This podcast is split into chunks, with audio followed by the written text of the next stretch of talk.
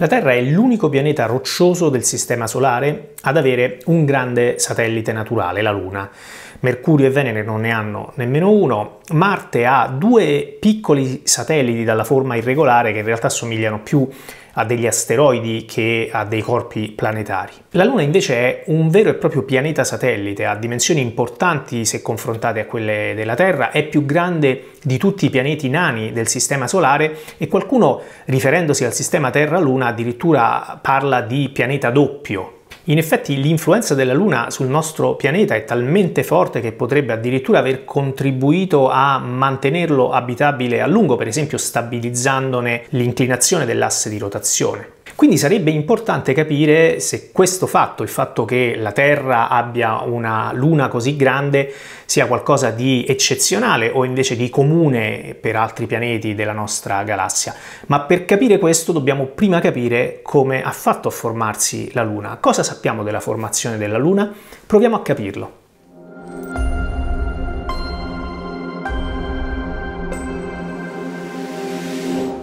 La prima ipotesi moderna sulla formazione della Luna fu proposta da George Darwin, il figlio di un altro Darwin molto più famoso e importante, Charles Darwin. George Darwin nel 1879 propose che la Luna potesse essersi formata tramite un'espulsione da parte della Terra. Darwin immaginò che nella fase iniziale della vita della Terra la Terra ruotasse molto velocemente intorno al proprio asse, fosse ancora non completamente solida, l'effetto centrifugo della rotazione terrestre avrebbe provocato l'allontanamento di una parte del materiale della Terra stessa e questo materiale sarebbe andato in orbita, avrebbe formato poi il nostro satellite, la Luna. Questa idea della formazione della Luna fu quella predominante, restò molto popolare fino a circa la metà del XX secolo e poi è stata abbandonata. Oggi sappiamo che non spiega bene le osservazioni in particolare eh, la rotazione terrestre avrebbe dovuto essere veramente molto rapida per permettere un effetto di questo tipo. Inoltre se la Luna fosse stata espulsa per un effetto centrifugo, la sua orbita dovrebbe essere allineata con l'equatore terrestre, cosa che non è. quindi oggi sappiamo che la teoria di Darwin non spiega bene la formazione della Luna. Un'altra possibilità che è stata avanzata a un certo punto è che la Luna sia stata catturata dalla Terra, che la Luna fosse un corpo celeste indipendente e che successivamente sia entrato nell'orbita terrestre. Questa spiegazione ovviamente non è impossibile, ma viene ritenuta molto improbabile. È difficile per un pianeta catturare un corpo celeste così grande e i parametri orbitali dovrebbero essere regolati in maniera molto accurata per ottenere un, un, risultato di questo tipo. Dovrebbe esserci anche un meccanismo che spieghi come eh, la velocità del corpo catturato, cioè della Luna, sia stata rallentata, sia stata frenata dalla Terra. Insomma, è un meccanismo difficile da realizzare e da mettere in moto, ma soprattutto non spiega un'osservazione determinante. L'analisi delle rocce lunari riportate indietro dalle missioni Apollo ha mostrato che queste rocce hanno un contenuto di isotopi praticamente identico a quello delle rocce terrestri. L'abbondanza di isotopi è una firma molto precisa dell'origine di una roccia. Una roccia terrestre ha un'abbondanza di isotopi completamente diversa da una roccia marziana o da una roccia che proviene da un altro corpo celeste.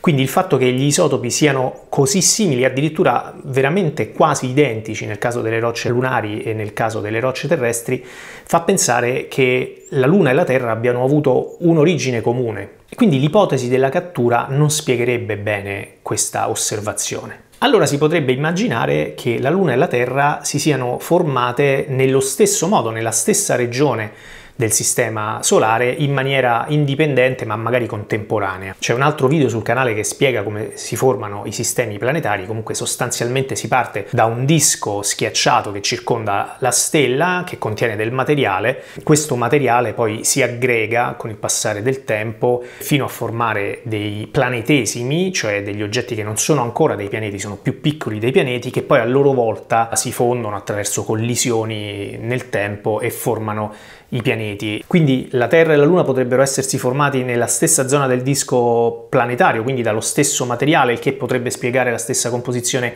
isotopica. Anche questo non è impossibile, ma ci sono due fatti che fanno pensare che non sia andata così. Il primo fatto è che la Luna ha un nucleo metallico interno molto piccolo. La Terra al contrario ha un nucleo metallico piuttosto importante e quindi questo fa pensare che non si siano formate dallo stesso materiale. Inoltre c'è un altro fatto che è legato al modo in cui ruotano la Terra e la Luna. Il sistema Terra-Luna ha un grande momento angolare. Il momento angolare è una quantità che usano i fisici per misurare appunto le proprietà di rotazione di un sistema. In pratica la Luna ruota molto rapidamente intorno alla Terra, la Terra ruota molto rapidamente intorno al proprio asse e così via. Quindi bisogna spiegare come mai il sistema Terra-Luna ha queste caratteristiche orbitali. L'ipotesi che oggi è predominante è che la Luna si sia formata attraverso un grande impatto, un impatto veramente devastante, un impatto avvenuto proprio all'origine del sistema solare, circa 4 miliardi e mezzo di anni fa, quando la Terra si stava ancora formando. L'idea è che un altro oggetto delle dimensioni di Marte, quindi un vero e proprio pianeta potremmo dire, eh, ha colpito la Terra e nella collisione ha liberato una grande quantità di detriti e di materiale che eh, è entrato in orbita e che in seguito è andato a formare il nostro satellite, la Luna. Questa idea potrebbe sembrare veramente fantasiosa, la collisione addirittura tra due pianeti, sembra un film di fantascienza,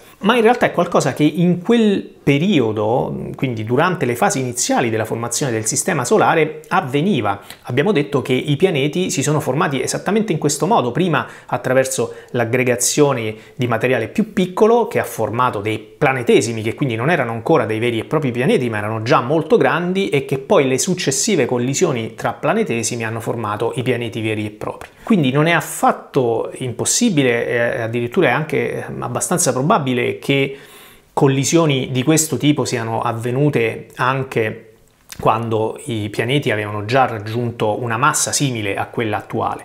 Quindi la Terra non era ancora grande come adesso, ma potrebbe aver subito un impatto di questo tipo. L'impatto avrebbe aumentato la massa della Terra, ma in parte avrebbe contribuito appunto all'espulsione di questo materiale che avrebbe poi creato la Luna. Naturalmente questa idea del grande impatto ha iniziato a prendere piede soprattutto negli ultimi decenni, quando le simulazioni al computer hanno permesso di fare i calcoli complessi che servono per eh, stabilire la dinamica di una collisione di questo tipo. E le simulazioni al calcolatore effettivamente hanno mostrato che un impatto tra la Terra in formazione e questo oggetto che di solito viene chiamato Theia, questo oggetto delle dimensioni di Marte che dovrebbe aver colpito eh, la Terra, che una collisione di questo tipo effettivamente eh, se i parametri dell'impatto sono quelli giusti può formare un satellite come la Luna. Questa idea del grande impatto spiega una serie di osservazioni che le altre ipotesi non riescono a spiegare adeguatamente.